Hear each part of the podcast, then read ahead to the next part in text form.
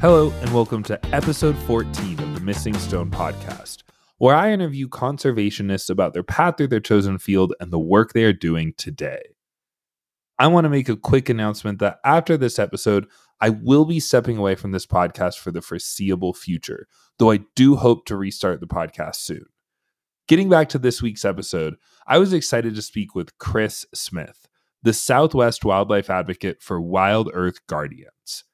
Chris shared several stories from his experience discovering and developing his career as a wildlife advocate, including an exciting story featuring the final votes for a bill to pass the New Mexico State Senate. We discussed several of the projects Chris is working on, including developing a beaver restoration plan for the state of New Mexico. Chris also had great advice for those looking to take their first steps into wildlife advocacy. If you would like to learn more about WildEarth Guardians and the work Chris is doing, please follow the links in the description below. I hope you enjoy this episode.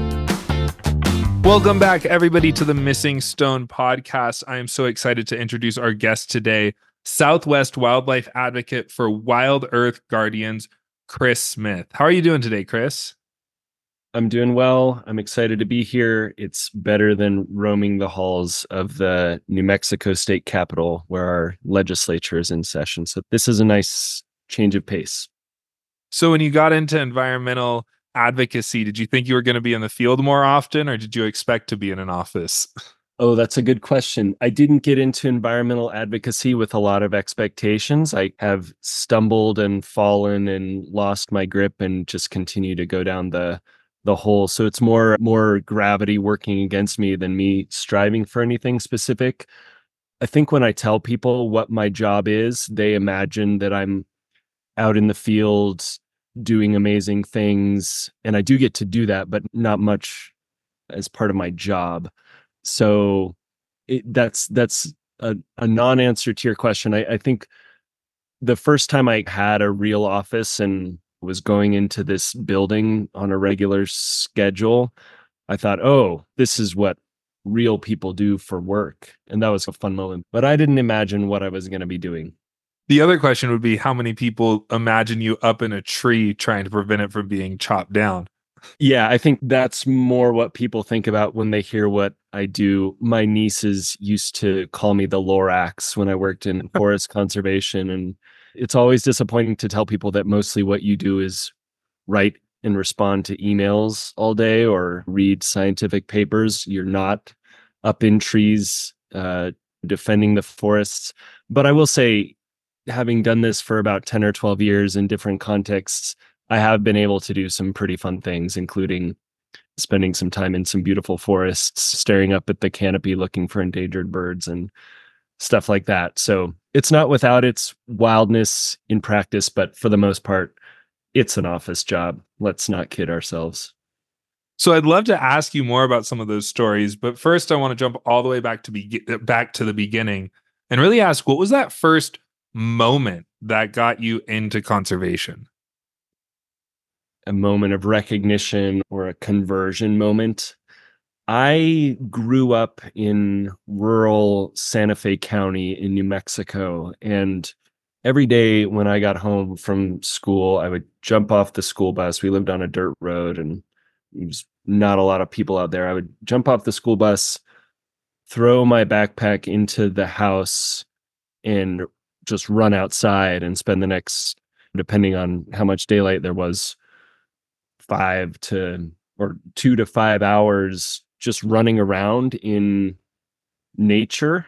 But at the time i didn't really think of like nature or wildness as something separate or something that needed to be protected or something that we need to focus on. It was just an everyday part of my life was running around in chamisa bushes and climbing trees and you know chasing rabbits around and all kinds of weird things. So in some ways i was always very much embedded in the world of wildness and nature, but I never knew it.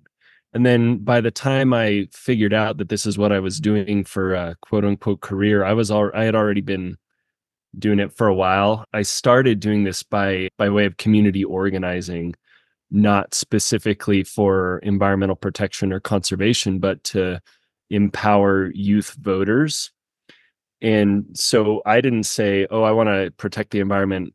Let me go do that. I said, I want to empower people.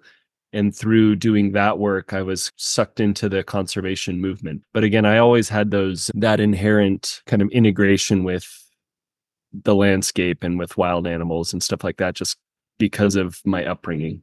So I always get excited talking to people who I know you probably don't consider yourself necessarily a career switcher, but who entered college with a different track in mind than conservation or wildlife advocacy. So I'd love to dive into what that path is because you said you went into college for religious studies.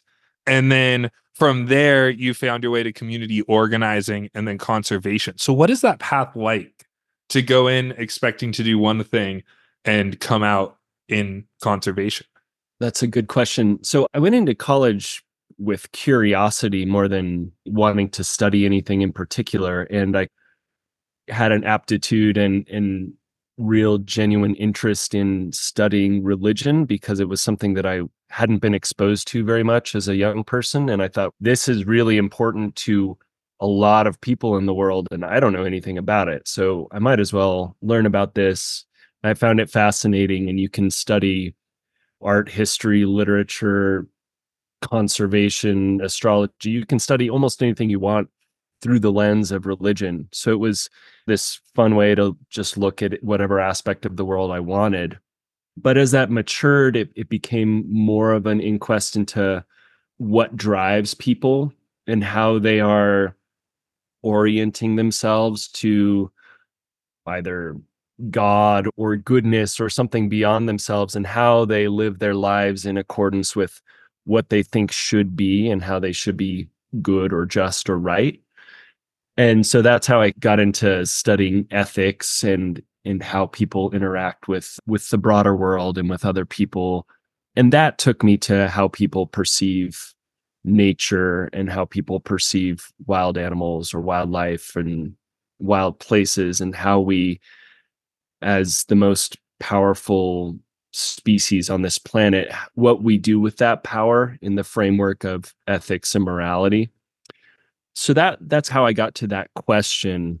And I actually I finished my degree, but I essentially dropped out of graduate school because I wanted to implement my own answer to that question rather than just sit in a library and read what old dead white men had said about that question. Um, so the path was really, it's been really circuitous, but also really interesting. I think the two really impactful things that that come out of that pathway in my day-to-day job is that first and foremost like i'm not formally trained in anything i do i'm not a scientist i'm not a lawyer i'm not any of these things that i think would be really helpful to be so i have a learning curve on every issue that i get into and i learn how to read science or i learn how to find pivot points in government processes things like that but i'm often flying by the seat of my pants. So that's a deficit, I think. But at the same time, a lot of people in this movement only see the work through a lens of science or the law or things like that. And so I get to see it from different perspectives. And I think that enables me to both think strategically and creatively about how to get things done, but also meet most normal people on on a level where they're at if that makes sense because we're all asking the question of what am I doing and why constantly, whether or not we think about it. And again, that's the question that I ask as I do this work. So, what do you see as that shortcoming then when somebody comes in with that science first or as a conservationist first into this field and is trying to communicate? Where do you see that kind of struggling and what methods do you try to help people with then to get into the mindset that you're in? Yeah, to be clear, it is a shortcoming, but it's also a strength. So I want to be I want to be cautious. I've got a lot of friends who are scientists. I'm not trying to throw them under the bus. I think a lot of people, especially in the world of wildlife, which is what I work in, they come in and they say, "Oh, the science shows this." And clearly decision makers and the public, they should just understand that's what things should be like if if the best scientists in the world are saying killing beavers is detrimental to ecosystem health, certainly the policy to protect beavers will naturally follow from that. And that's just not true at all. People make decisions based on all kinds of other things that have nothing to do with science. People make decisions to do with their faith or their personal values or what side of the bed they woke up on that morning or what they need to do to put food on the table that night. And so I think if anything is a shortcoming, it's that over reliance on fact and kind of empirical evidence and an under reliance on personal truths and stories and values. When I was completing my master's, I felt like the discussions that we were having, people really just wanted, like you said, to go with the science and didn't want to embrace how to bring a community on board and look at things from the community's perspective. And so, what strategies have you developed to help you look at the community's perspective and include that in the policy or advocacy work that you're doing? So, how do you help envelop or include that community perspective? Okay, yeah. I think you you touched on this a little bit with your discussion with my friend Dr. Lute and I don't remember exactly what she said, but she said something about science good science lays out the array of possibilities that may or may not happen given certain actions, right? So you could assemble the best team of ecologists and biologists in the world and you could put together a super comprehensive and methodologically strong study on what happens when we drop napalm on all of our forests in the American West. Now you could do that with really strong science, right?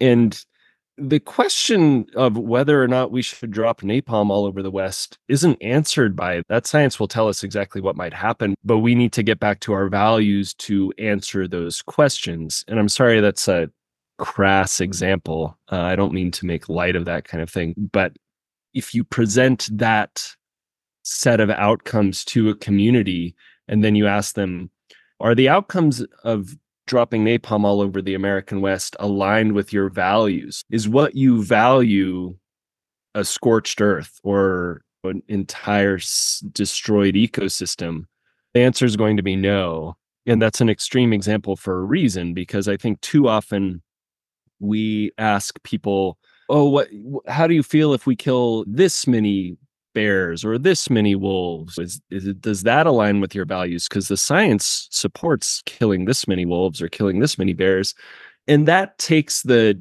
values discussion away from people and it disempowers people who don't necessarily understand science or don't have the privilege and time to understand science and really what they want to know is how do these policy decisions align with or fail to align with my values? So i think the short answer of what I'm rambling on about is like centering values in those conversations and ensuring that what I'm trying to do is conveyed in a way that makes people understand that what I'm trying to do aligns with most people's values. Not everyone's, let's be clear, but most people's. And so I try to distill complicated things. And I'm not good at this, but what I try to do is distill complicated things um, in a way where people can examine themselves and say, "Oh, this is where I fall on this decision." So that was that, a very long-winded and rambling way of again getting back to people's values and what they value, both kind of in a philosophical sense, but also in a day-to-day sense, which a lot of people that is the focus and it has to be the focus and it's a privilege for that not to be the focus and we started this tangent, if you will, talking about your ability to look at different people's values and having slightly different values yourself from people who come into this from a purely scientific background. So I'd love to jump into some of your early experience out of your masters where you were first starting to campaign that really got you interested and into both campaigning and then eventually conservation. Yeah. I, like I say, I did finish my degree, but I basically dropped out of graduate school and I started organizing communities in northern coastal Oregon to protect what's left of native and older forests in that region, which are they've been clear cut to smithereens over the years, but there's still some really important ecological values to be found in that region. And they're not just ecological in the sense that wildlife and other species rely on them, human communities rely on these ecosystems as well for healthy salmon runs or clean air, clean water, especially recreation, etc. And so I started doing this work and I thought, this is great. What I'm doing is protecting trees and protecting rivers and protecting fish and maybe protecting humans in the long term too. And I had this people who grew up where there are salmon would and did laugh at me, but I had this kind of epiphany moment when I saw some spawning coho salmon about 80 miles from the coast in this state forest in Oregon. And I thought, oh, that's like I knew what a salmon was, of course, but I thought the only time I've ever seen this fish before was when it was dyed bright orange and it was expensive in the grocery store where I grew up in the desert. And I had this moment where that's how most people interact with abstract nature. There's very few of us, I am one of the lucky few, but who spend a lot of time in the wild. And most people, their relationship to wildness or, or nature is reading about it, seeing pictures of it, maybe occasionally like a walk in a city park or a state park near their home. And I had this realization that we need to bridge that gap in understanding and relating to nature because the 1% of us who do 100 mile backpacking trips are not going to save what's left of the wild in this country or the world. It has to matter to other people. And having that kind of minor epiphany that this has to matter to everyone, not just a few privileged people, really started making me think more deeply about like why we value wildness aside from whatever inherent values we ascribe to it.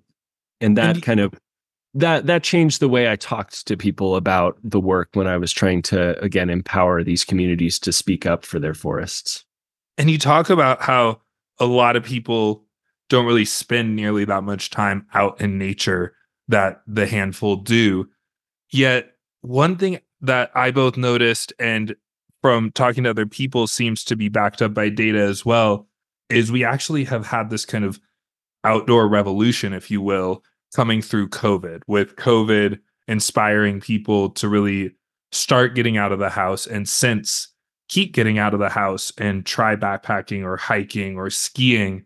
How has that impacted your work as an advocate? Having people, having an increased number of people who are going out and actually experiencing this? That's a good question. And I think my answer might be disappointing there was there's an article that ran in High Country News a few years back by by someone I came to know after the fact. The title of the article was I think it was Your Stoke Won't Save Us. And the premise was basically like, yeah, more and more people are going to these wild places and they're spending more time outside. And that's good, but that is not going to spur and drive conservation victories necessarily. And I think, unfortunately, that's true. And in fact, I would even go a little further in that a lot of what we used to talk about in the conservation movement eight or 10 years ago was about how we need to prioritize like this low impact recreation economy instead of these extractive economies like logging or mining. So if you can protect a mountain from a mine, then one of the ways you do it is by talking about how great it will be for everyone to mountain bike up that mountain for years to come. And I think what has come to pass, unfortunately, is and I'm just picking on mountain bikers here, but it could be anyone. And and to be very clear, I do a lot of these things. So I'm not trying to throw stones in a glass house necessarily, but the number of people who are outside now is impacting the landscape. It's impacting the wildlife. And it's great when those people speak up to protect places or protect endangered species and stuff, but we're also doing a significant amount of damage when we're all outside recreating en masse. So it's a double edged sword. It's great for people to have that connection. It's great for mental health. It's great for people to see what's happening, both good and bad, on the landscape. And I don't want to devalue any of that. But I think this notion that like outdoor recreation and people getting outside is going to drive conservation is wide of the mark, unfortunately. And I subscribed to that for a long time. And I think I've only recently hopped off that train. But instead, I think what needs to supplant that is an understanding that intact ecosystems provide services regardless of whether we're out fishing in them or mountain biking in them or hiking in them. Like those are important because we need clean air, we need clean water, we need the lungs of the earth to remain intact. We need the full suite of biodiversity because complicated, diverse systems are resilient and healthy, not because I can go have fun on those places. And that's a really difficult thing to admit because we have to totally rethink like how we engage people in places where they may never be or maybe it's not even good for them to be there for from an ecological standpoint. And that's a, a real challenge for the movement right now. I definitely can see that being a challenge. And a lot of what i want to talk to you about with your work with wild earth guardians has to do with those in keeping those ecosystems intact and trying to bring them back to becoming an intact ecosystem so before we jump fully into that I'd love to just ask so you got your start really in conservation in the Pacific Northwest, but ended up back in New Mexico where you grew up or in the Southeast to do or to work with WildEarth Guardians. So what was that path? Were you always trying to get back to New Mexico, Arizona area, or was it just a lucky break that you were really excited to take? It was more the former. I think I never consciously knew this, but I in, on some level, I always knew I would return to northern New Mexico. Every place is special to people who are from there, I think, but this these landscapes, the mountains, the rivers, the deserts here are like they're a very deep part of my being. And so I think on some kind of deeper level, I think I knew I would always return to the desert. But the reason I came back wasn't necessarily for work, it was also to be closer to family and to just get a change of scenery. I was really enjoying the work I was doing in the Pacific Northwest. I feel like I was making a difference.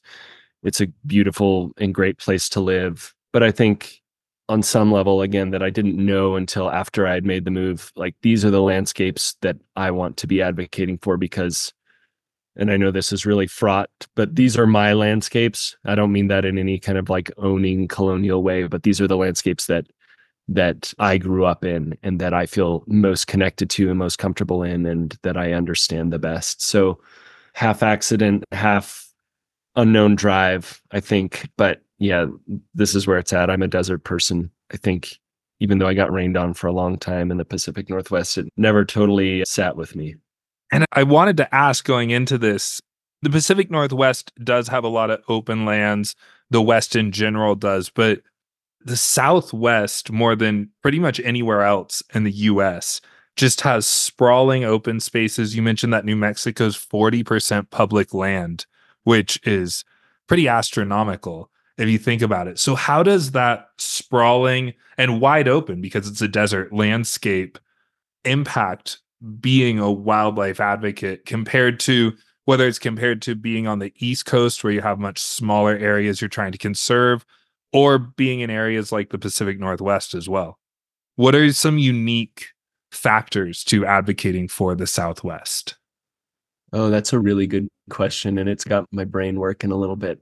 I think first and foremost, I grew up with this irresponsible notion, but it was there nonetheless that I could go anywhere I wanted.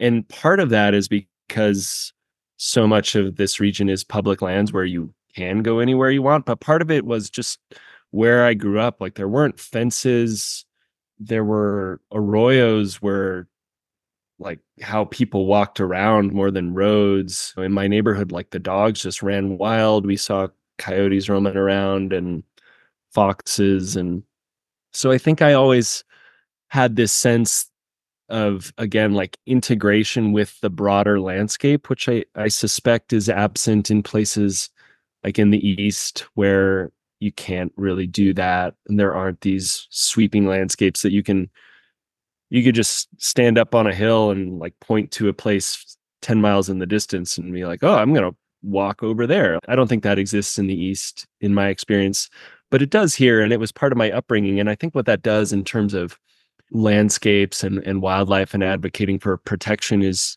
eh, there's just a, a connection to them, which can be really intimate because uh, you can be in all these places and you can spend significant time in all these places. I like slept in Chamisa tunnels as a kid, and we would go backpacking every summer, and we would mm-hmm. drive around Utah and Arizona and camp in these incredible places. So you get to feel the dirt on your feet, and you feel like you're a part of those landscapes. But the other thing it does to me at least is it the expansiveness and being able to see really far and seeing mountain ranges that are hundreds of miles away is it instills you with a sense of awe and i think that for me, that awe is, it has the effect of making me feel small and humble in a really important way. I think a lot of people, and maybe this is more of an American symptom than a human symptom, but I think a lot of people think of themselves and their communities and their family and their species as the most important thing that matters.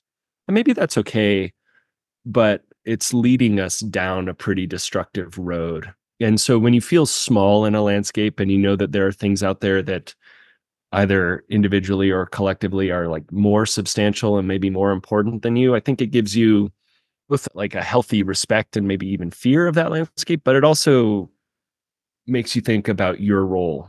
Why should I be why should something be destroyed for my sake or why should something be compromised for my sake? I'm just a little speck of dust on these 500,000 acres just like other beings. So I think that's part of it.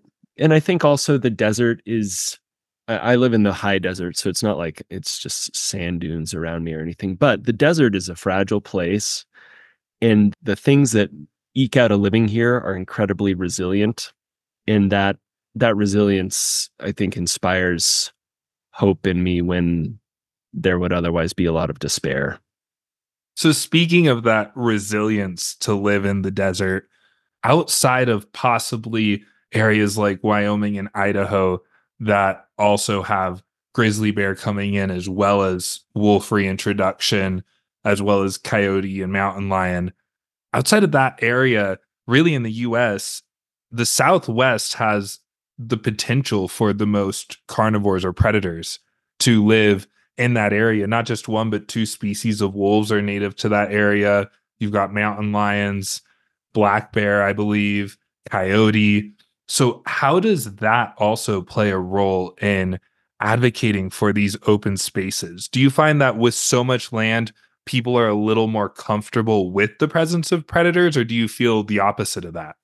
We also had grizzly bears historically. So, add that to the list. So, wolves, bears, lions, the whole suite, which is pretty amazing. And yeah, you're absolutely right. Like the Southwest has incredible biodiversity that people don't think about. The Gila bioregion in southwestern New Mexico and southeastern Arizona is more biodiverse than Yellowstone. So I think people write the desert off as a dead place when it's anything but. But to get back to your question, I think there's still, even when we are so far removed from it in our day-to-day lives i think there's still a little bit of wild west ethos and, and mythos here and i think that cuts both ways i think the domineering nature of westward expansion by colonialists was incredibly damaging to people and wildlife and this notion that the land is ours for whatever we want to do with it which is basically grow cattle. That's a ginormous problem that we're still trying to correct. But that that kind of Western ethos. And and to be clear i identify as a western american more than i identify as a citizen of the united states or a number of other identifiers. I consider myself a person of the west.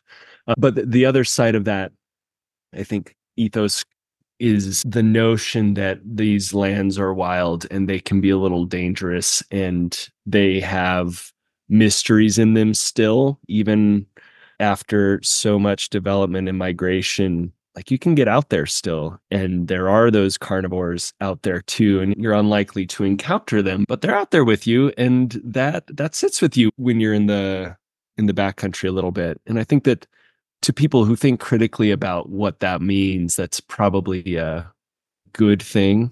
For a lot of people, it's a fearful thing and one that creates reactions that are driven by fear. But for other people, I think it's like, again, it's an awe inspiring thing. And I can't speak to whether that's true in other landscapes. I suspect it is in the Northern Rockies too. But again, I think the desert adds a little bit of the desert's trying to kill you really slowly. And I really like that. The other landscapes, other places are, if they're going to kill you, they're going to kill you really quick. The ocean is like this. I love the ocean, but that thing is scary as hell because if it wants to do away with you, it'll do it like that. But the desert is like slowly taking you. And that allows for a lot of contemplation, I think. So I feel like that's a great place to transition to more of your work at WildEarth Guardians. And before we dive into your current projects, you did send to me some legislation that you passed. I believe it was 2019. I could be wrong on that year, but where it was a really monumental le- legislative piece to stop trapping throughout New Mexico on public lands. And just the process and you came in late to that process but how, what that showed you for working with legislators and working in advocacy. So i'd love to hear a little bit more about that campaign and bringing it across the finish line. Yeah. So we passed that legislation in 2021 and depending who you ask what kind of old codger you ask who worked on it it started as long as 17 or 18 years prior. So it was almost a 20 year effort by a lot of people. And I think it's one of the most significant wildlife policy changes I've seen in the American West, at, at least at the state level. We've reintroduced and protected a lot of large carnivores that we wiped off the landscape and that's great but that was mostly federal action and i think state level action is harder in some ways. Suffice it to say it was like a massive win and colorado and arizona had both banned public lands trapping to, to some extent but they had done it with a ballot initiative and we don't have that here in new mexico so we have this really arcane very slow moving legislature that meets infrequently is unpaid, is chaotic, is inefficient.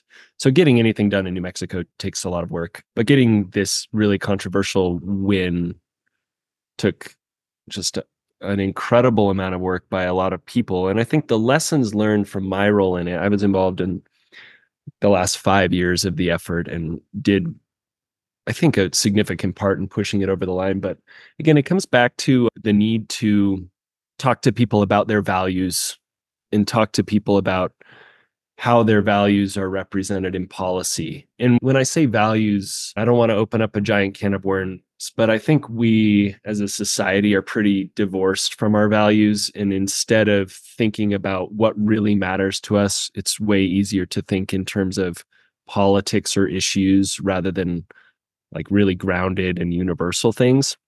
But I think we did that and by that talking to people's real values for a while. And we talked about how trapping is cruel. Like there's no way around it. Trapped animals suffer greatly for hours and hours and sometimes gnaw off their own legs to get away. And there's i think most people don't want to be cruel. And we talked about public safety and how if you're out on a trail, you or your dog or your friend's dog can step in a trap. And this happened with alarming frequency in New Mexico on public lands. And I think, again, that's a, of a human value is wanting to feel safe and wanting your loved ones to feel safe.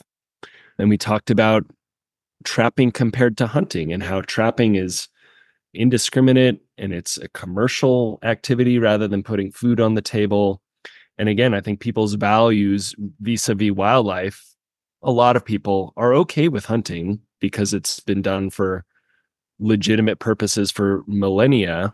Um, not all hunting, to be clear, but a lot of it, versus trapping, which is a relatively recent thing, at least at scale, and which is done to make money, not provide food for, for your family. So, again, I think we really rooted this conversation in people's values and made clear that public lands trapping was out of step with public values. And the polling showed that for several years before we actually got the policy in line with it. But after enough conversations with people, and especially lawmakers, I think you're able to drive home those points. But you have to cut through the politics and the noise and the hyperbole and the the kind of yelling culture that we are also tied to in this society, unfortunately. And you have to have grounded, meaningful conversations, not yelling matches. And I think ultimately that's what allowed us to succeed in passing that law. And even with all that work, you said that it was a pretty close call. So I really enjoyed reading that. So I'd love for you to share and add a little bit of your perspective of kind of how much you're sweating when you're seeing this vote go down. Yeah, it's hard to really convey how that felt because it's not an I don't think it's a compelling story to listen to, but to feel it was really powerful. So this was 2021 pre COVID vaccine. We're all largely working from our homes in the virtual world, but there's still a legislative session. Some of the legislators are in the actual building, others are in their homes or in their offices, zooming in. And same for the activists like me. There were four or five of us who were on a text thread trying to ensure that we were doing everything we can to get this bill over the line a friend of mine who's an advocate who lives in very rural New Mexico doesn't have any internet. So she was listening to the hearing on my computer via my phone.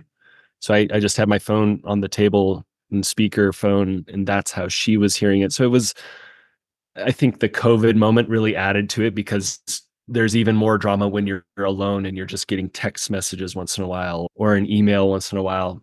Anyway, so we were watching this bill's final step or final meaningful step to becoming law. Um, there was a three hour, very contentious debate with all kinds of colorful characters in the New Mexico legislature. There's a woman who wears cowboy skin boots and puts them up on the table to make a point that she loves killing coyotes. Sorry did i say cowboy skin?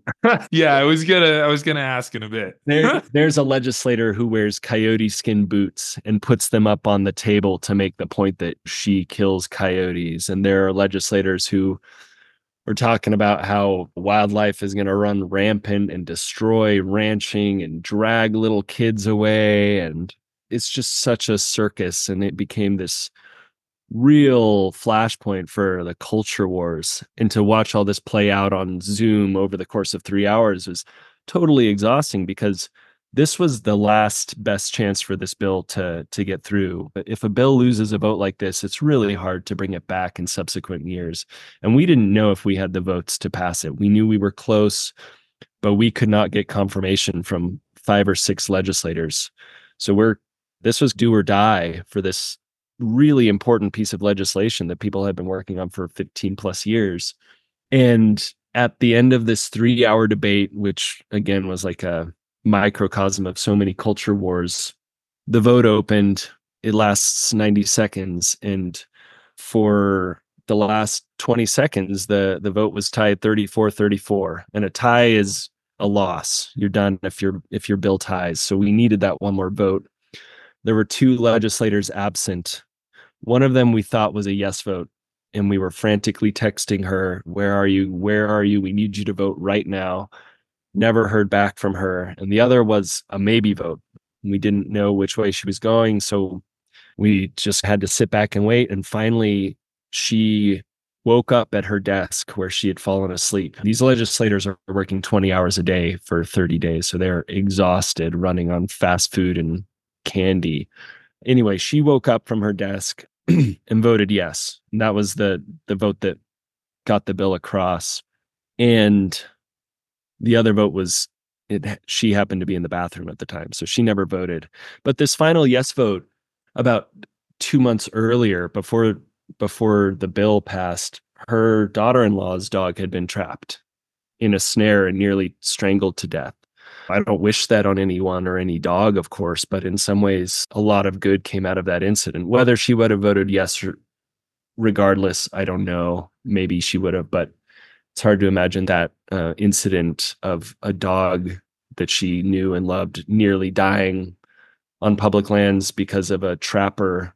It's hard to believe that wouldn't have impacted her. Yeah, for, for so much work, volunteers collecting signatures and people tabling at farmers markets and years of lobbying and media and communications work for it all to come down to one one person who happened to wake up in time and vote yes because maybe her dog or her daughter-in-law's dog had been trapped. It's just hard to believe. And if we had lost, it would have been crushing, but we didn't. So I can recount it with some joy. That sounds like a really stressful moment, too. So, what are some of the key takeaways that you get from coming out of a moment like that, working on a campaign like that, and specifically takeaways that you then apply to the work that you're doing today? I think the takeaway from me was like, yeah, we we had a little bit of luck or serendipity or chance go our way, but the only way that we set ourselves up for that was a lot of hard work. And everyone likes to say they work hard. It's like this curse of capitalism that we value something that's fairly unpleasant. So I don't want to use it as a cliche, but there were three or four of us who really led that campaign at the end who worked our asses off, teen hour days, doing every possible thing we could to ensure that we had a chance of winning. And I think that was a lesson to take away. I've always, you know, worked hard for whatever that's worth. But to see it manifest in a victory, I think was eye opening. It was like, okay, these things that seem immovable can be moved. It may take 17 years, but we can make change, which again, in a world without a lot of hope, did bring about some hope in my mind. And it definitely galvanized me to think, okay, where can we take the lessons we learned, the strategies we implemented, the tactics we implemented? Like, where else can we apply these both geographically, but also to other issues? And since then, we've done that to some extent. I was involved in not the vote to to restore wolves to Colorado, but the process by which they were restored after that vote and i think we we drove that in the right direction. We've helped to ban wildlife killing contests in other states. We've we're working to recover endangered species and a lot of the lessons that i learned on that trapping campaign are they come into play every day. And i think the one the primary one is people's voices still matter and in the majority of people want what we want. They want protected places. They want respected wildlife. They want intact ecosystems. They want clean water. They want clean air. They don't want our planet to be cooked to a crisp. And we just have to bring that public sentiment and those public values to the fore and ensure that they're manifested in policy. And speaking of trying to build up new policy, your current project you mentioned is you're developing a project for restoration of beavers and beaver habitats. So I'd love to dive into this new project you're working on and actually look at it in a couple different ways. But first, I'd love for you to just give a little bit of background on why that's the project you're choosing to pursue. Yeah, beavers are the second most impactful ecosystem engineers on the planet after humans. Humans have very clearly left our mark. There's some pretty cool human architecture out there and infrastructure, but there's a lot of bad stuff that we've done too. If we're being honest, beavers mostly do good stuff. They store water, they clean water, they keep water cool, they recharge aquifers, they provide wildfire breaks, they provide wildfire refugia for other species, they promote, you know, trout and salmon habitat. They elongate the season of surface water in some of these dry places like New Mexico. They create wetlands habitats. They are truly the most impactful wildlife species, I think, on the landscape. And that includes apex predators who who also have a big impact.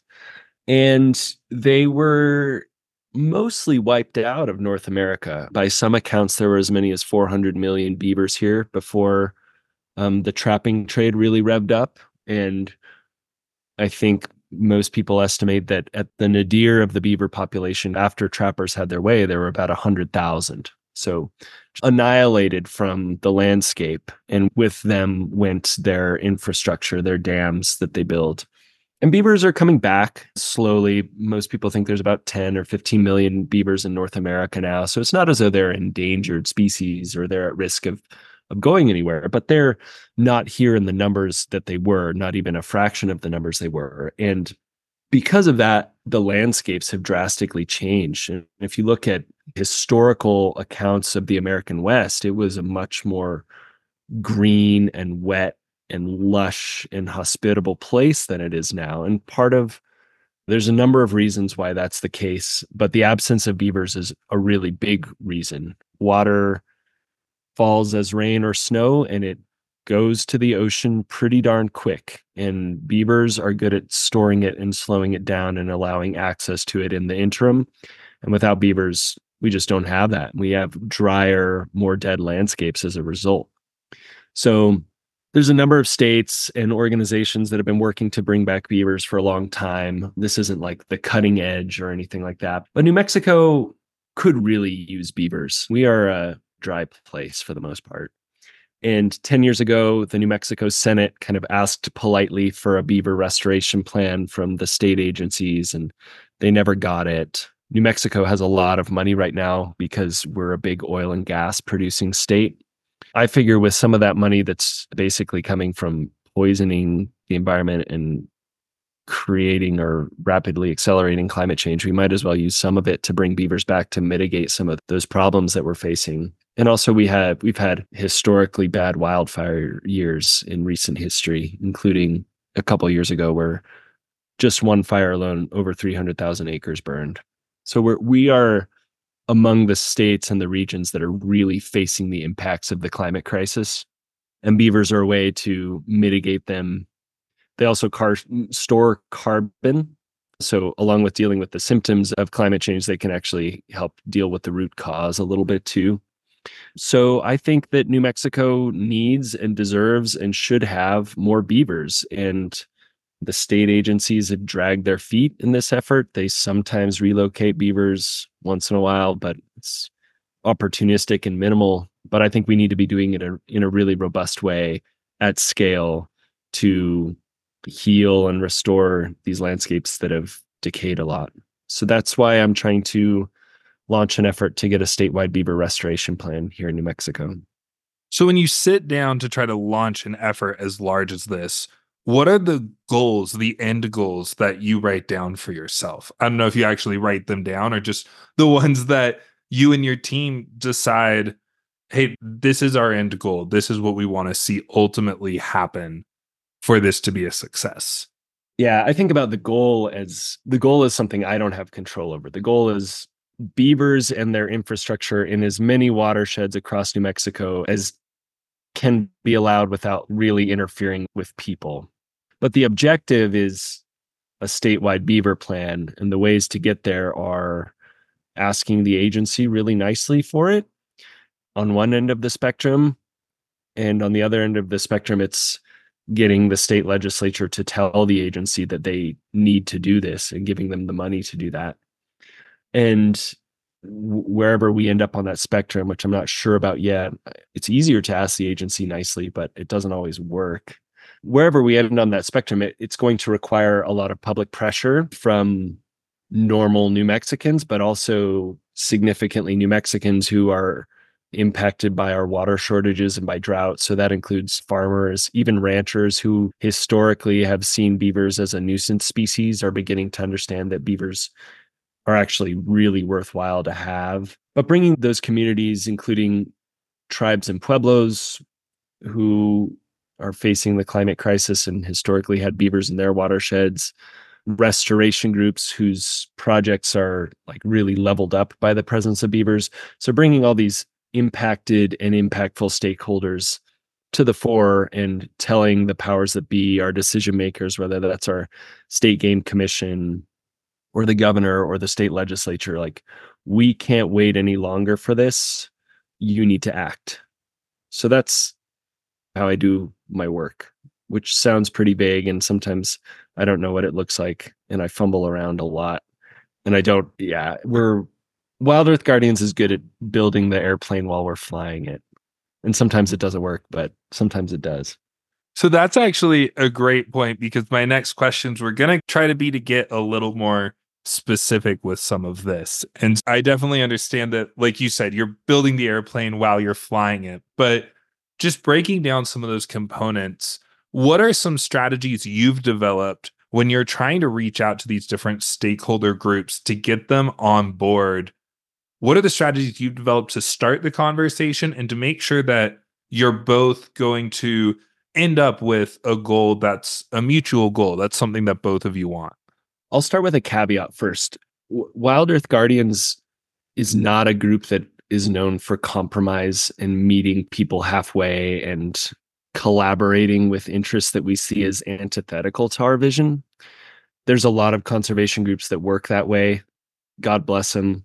WildEarth Guardians isn't that. We have a pretty clear vision of the world, and we are going to push for that vision to become a reality, which is part of why I love working here. And I've worked with other groups who are more about compromise and collaboration and stuff. And that's fun too, but this is more fun, frankly. So I'll put that caveat out there. But that doesn't prohibit me from speaking really honestly about what I value and what I want and why I want it. And in my experience, if you start discussions from that place uh, of being really honest um, you're not going to bring everyone with you, but you're at least going to know who is with you and who's not.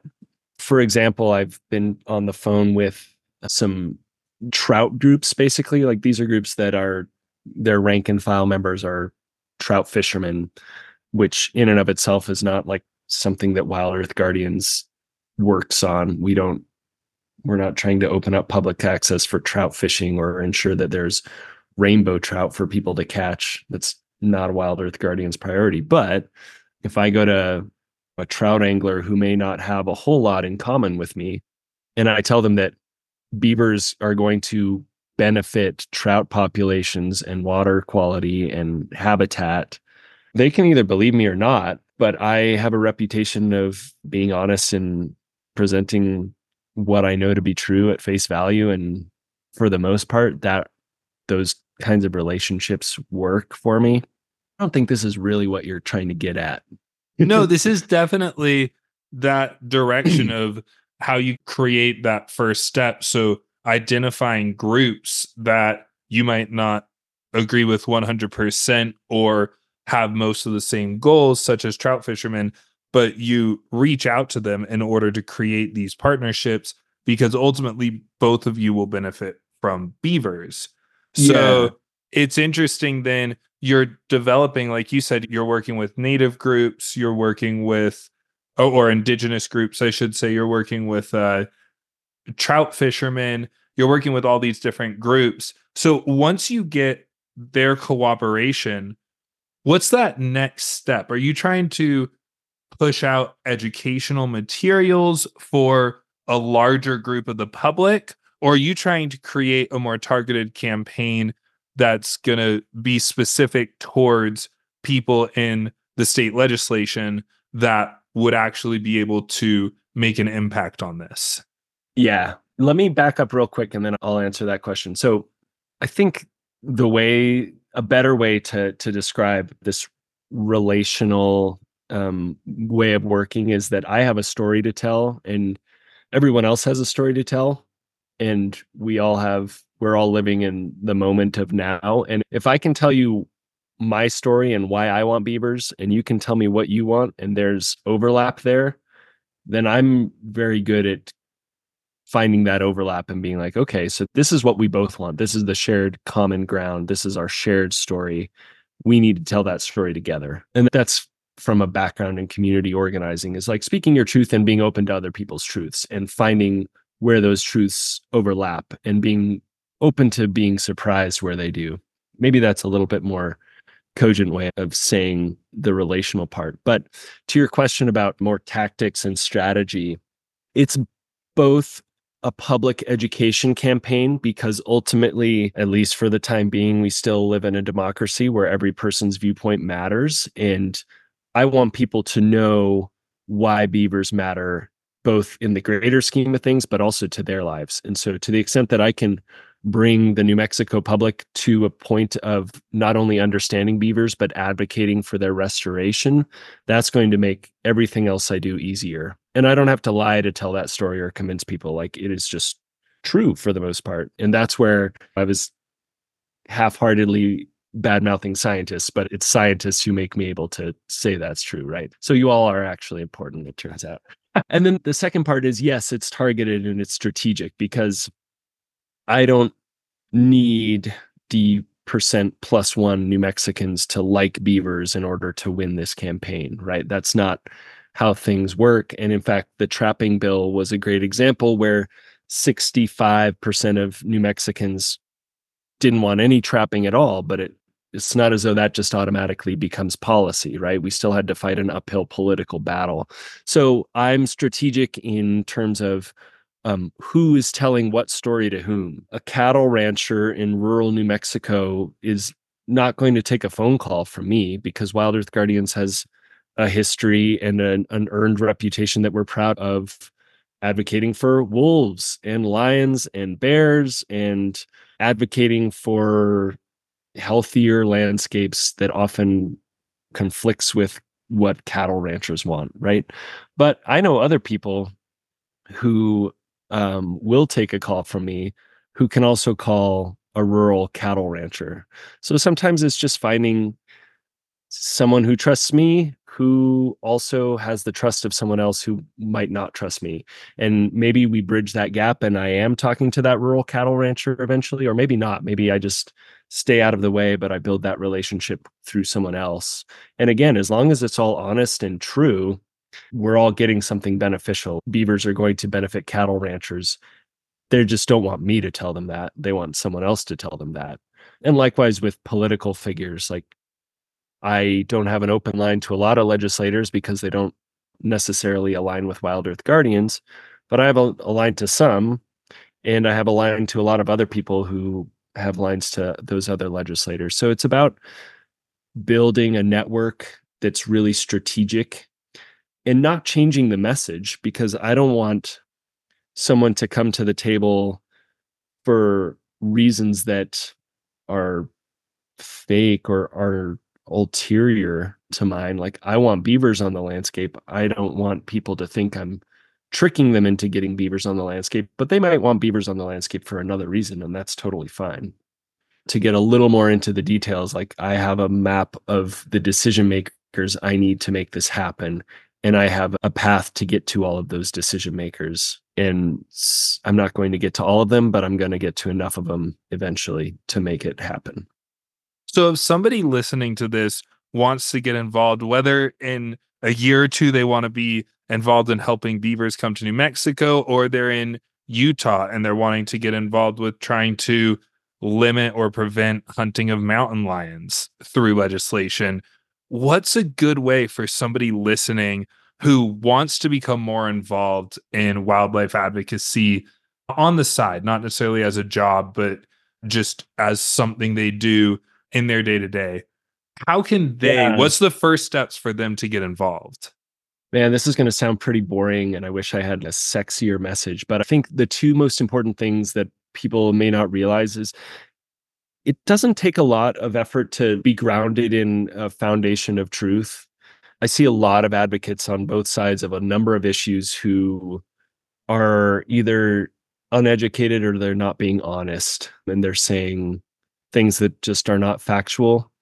And I think if you ground yourself in facts, that's really important because you can be successful for a short while on flimsy data, but it comes back around. So you need to do the homework and you need to know what you're talking about. And often just doing a little bit of work to find out why you believe in something and back that up with data, it actually reinforces your beliefs or it challenges them and that's fine too, right? So that's one thing is do a little bit of homework and it doesn't have to be a lot, but just a little bit.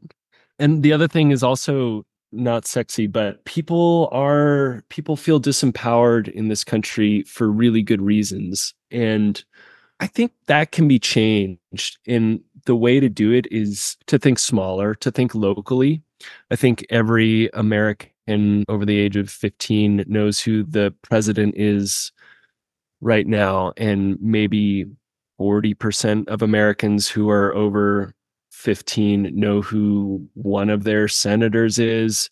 And maybe 20% of Americans over 15 know who their House representative is in Congress. And 10% know who their state senator is. And 5% know who their state rep is. And 1% know who their county commission is, et cetera, et cetera. And you'd be shocked by how much access we actually have to decision making processes in politics if we stopped focusing on Joe Biden and Donald Trump. You can call your state house representative and they'd probably have a cup of coffee with you and tell you what they're working on and ask you what they want them to work on.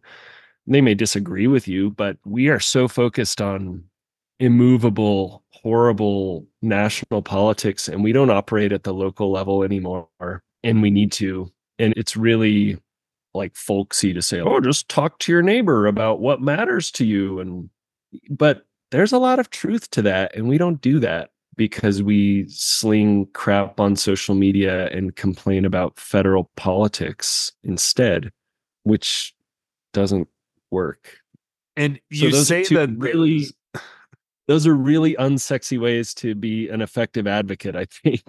You say that but i actually think for most people listening to this, I'm sure there's quite a few that have either taken that avenue or know that avenue's there. But I feel like there's a lot that's we often don't think locally and we often don't think about shoring up our beliefs prior to preaching them really. And as much as you say that's an unsexy way to put it, I actually think that's a real a way that is really approachable for people so that hopefully there's a handful listening to this that now feel more empowered with being able to take the next step, especially in local wildlife advocacy. So I feel yeah. like that's a great place to kind of transition into these last four questions that I ask to every guest. And was there, did you have something you wanted to add to that? I didn't want to cut you off. Oh, I just I was just going to reiterate. I think that introspection about what you value and who you are is, is so important and not a lot of people do it. So I was just repeating that. No, definitely. I feel like that's a great place for people to start. And so with these last four questions, I ask them to every guest and I say you can speed you can go through them quickly, rapid answer. You can take as much time as you'd like and each of these you can either make them as small or as large of a question as you'd like. So feel free to uh, to run with these. And the first one is part of what is the part of conservation that needs our attention the most? I'm going to be a little self-serving in this answer, but I think we need to preserve and protect the biodiversity we have on this planet. We can fix a lot of problems in time I'm not at all trying to downplay climate change. That is the challenge. And if we could stop and reverse, that would be incredible. But there there will be opportunities to reverse climate change in the future, as as horrible as that sounds. And don't take that as we don't need to stop it now. We absolutely do. So don't misinterpret that. But extinction is pretty permanent. And we are in a biodiversity crisis wherein we're driving the extinction of so many animals right now, plants and animals, and those don't come back. And so I think if we can protect all the diversity we can, that's really important right now. I really like actually that you brought up the biodiversity crisis because when I reached out to people outside of climate change, which you also mentioned, the biodiversity crisis was the thing that people thought needed to be the most discussed and most mentioned on a conservation podcast. So it's interesting, but that biodiversity crisis, I think, for people who are in advocacy or conservation, really is one of those things that people find the most important to discuss and approach. Oh, yes. Just to to add to that really quick, species are like inherently valuable. Individuals are inherently valuable, et cetera, et cetera. But also, and I alluded to this a little bit earlier, like there is a lot of really good hard science and social science that shows that systems with diversity are resilient, right? And those are groups of people, groups of perspective, groups of thoughts, all kinds of things. But it applies to ecosystems and even our planet. Our planet will be more resistant to crises and catastrophes the more diverse the life is on it. So there's a self serving interest in there too, just to be clear. And that's definitely a great point to bring up because I feel like a lot of people think you see it with invasive species. Some people think, hey, if the invasive's more successful, why shouldn't that be there? And it really boils down to the more diversity you have in that ecosystem, the less fragile it is. So the second question I have is the area you want to see grow in conservation. See if I can make this clear and succinct. I think the conservation movement, one of the things it suffers from is the notion that we are protecting these far flung and distinct places or these species that we don't see. And I think we need to do better at recognizing and protecting the spectrum of what we're trying to conserve. And by that, there's conservation to be done on urban landscapes and in the most remote wildernesses in the world and in between. And we don't often think about protecting those interface areas, those liminal places. There's groups that focus on wilderness. There's occasionally we'll talk about county or state parks and stuff but i think we need to be a little more holistic in how we view landscape conservation and and in so doing i think we'll improve wildlife conservation too growing the perspective of what needs to be conserved from a kind of a spatial perspective and see those little places in between that are offering habitat offering biodiversity offering wildlife offering ecosystem services to people but they're not pristine wildernesses or they're not parks. They're the arroyo that flows next to my house. And i don't think a lot of people do that and i certainly don't do that but i think it'd be i think it's worth doing. I also think a lot of people don't realize just the benefit that protecting and preserving especially these urban landscapes can really bring. Those who've listened to episode seven of my podcast with Rachel Hutchins about Bluff Lake Nature Center here in Denver, there's so much education and ecosystem value that can come from an urban open space that most people are going to look to protect that sprawling open space in the mountains that's 30 miles from Denver. But they protected a three kilometer area in the heart of Denver that really brings so much to the table with conservation. So I really like that answer in terms of just the spatial scale of everything. Yeah, I walk from my office to the grocery store a few times a week for lunch or whatever, and I pass by a prairie dog colony. And it's prairie dogs after humans and beavers. Prairie dogs are somewhere in that ranking of like really impactful ecosystem engineers, especially in the desert. And they're right there next to a super busy intersection covered in trash with a chain link fence running straight through their colony. But that's valuable. And we don't, yeah, like you said, we don't think about those things very often. Prairie dogs are pers- the perseverance of those prairie dog colonies, the number of times you'll be biking somewhere or walking somewhere and all of a sudden a colony just pops up is pretty amazing. So the next one is what area of conservation concerns you the most? Can I give two quick answers? Definitely. Okay, I think the misuse or maybe even co-option of the word conservation is pretty concerning. People use that word to mean whatever they want these days. And I could give you a slew of examples like the notion that hunting is conservation, which is a really well cultivated slogan that gun manufacturers and state wildlife agencies have managed to make stick. What does that even mean? Buying guns and hunting licenses funds fish and wildlife agencies, but what they do isn't always conservation and you could buy those things and not hunt and so you're not hunting you're just putting money into those things.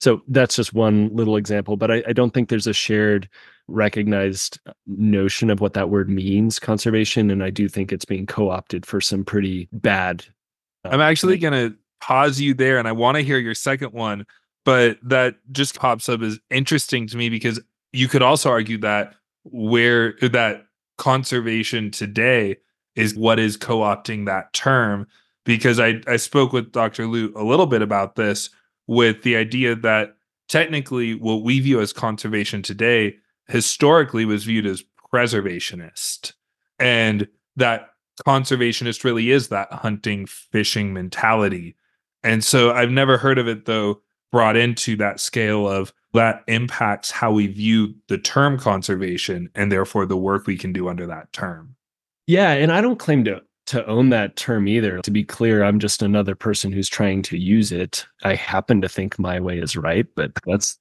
so would anyone else. Yeah, it's a really interesting not to go well down a wormhole, but it's a really interesting notion the power of language. I also think there's a this fascinating phenomenon that again I think has been cultivated cleverly, but that conservation is something that's proactive and like we do conservation, it's an action and I think that's really weird too, because for the most part, landscapes, wildlife, rivers, the most beneficial thing that that we can do in terms of conserving them is not doing anything at all. Stop developing, stop trampling, stop killing things, etc. And the only like proactive thing that I know of that's that falls in line with conservation is really like restoration work. If you're planting native species on a degraded stream, like that's proactively doing something. Conservation is this like thing that we always do and that needs to be paid for i think is really weird because you don't like rabbits don't need money. Like what you're paying for conservation i don't know what that means like you can pay to buy trust lands and keep development off of it i guess that's paying for conservation and some hunting may be conservation if there's an ungulate herd that is way out of whack with historical population or it's doing damage or whatever like maybe that hunting can be conservation. But for the most part this notion that we do proactive conservation is a really weird one to me that i'm trying to wrestle with a little bit. Anyway i, I took it do you want to continue that or do you want me to give my other answer? Uh, i'd love to hear your second answer for what concerns you most Okay. Yeah. The other, I think, really concerning thing about the conservation movement and the environmental movement is something that's been apparent for a long time. So, again, I'm not breaking any news to anyone, but it's the historic racism and privilege in the movement that we are making strides to change, I think, but certainly haven't done as much as needs doing. And as long as it's people who look like me this is a podcast, so you can't see it, but I'm a white man and I will eventually be an old white man. And as long as it's people like me who are deciding what gets protected and why, because I've spent so much time backpacking in this area and this mountain is pretty, that is a failure. And the conservation and environmental movements need to, they need to become more diverse and they need to be more complicated, more introspective, more progressive to succeed eventually. And again, I'm not breaking any news there, but it's just we will continue to lose until that changes. I definitely agree with that. And it's something I struggle with because we're two white men on a podcast. And one of the things I started this podcast asking the women who came on their experiences in the field, but I found that I've had the same, if not more, women on this podcast actually than men.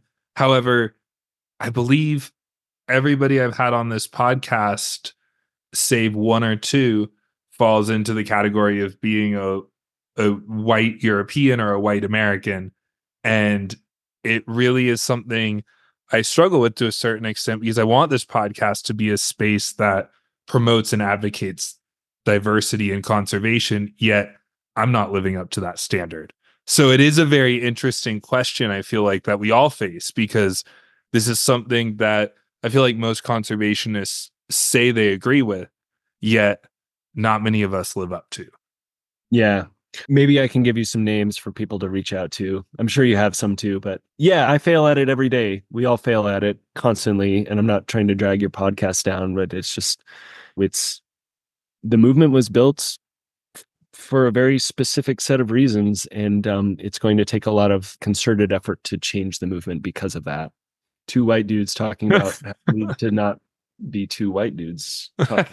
it's the reason I worked this question is I know is I know you say you don't want to bring the podcast down, but it's that one down moment a little bit. And so that's why we end on a positive note, which is your advice to future conservationists. Mm, try not to repeat myself again at risk of repeating myself. I think you really need to know your why, be grounded in your values. Don't be a conservationist. Certainly don't be a professional conservationist because it seems like a cool career partially because it's not. Like i just sit in front of a computer and email people. But also like you have to have a stronger why than oh i want to be a part of a movement. That's that's a sheep right? You got to know why you're doing something.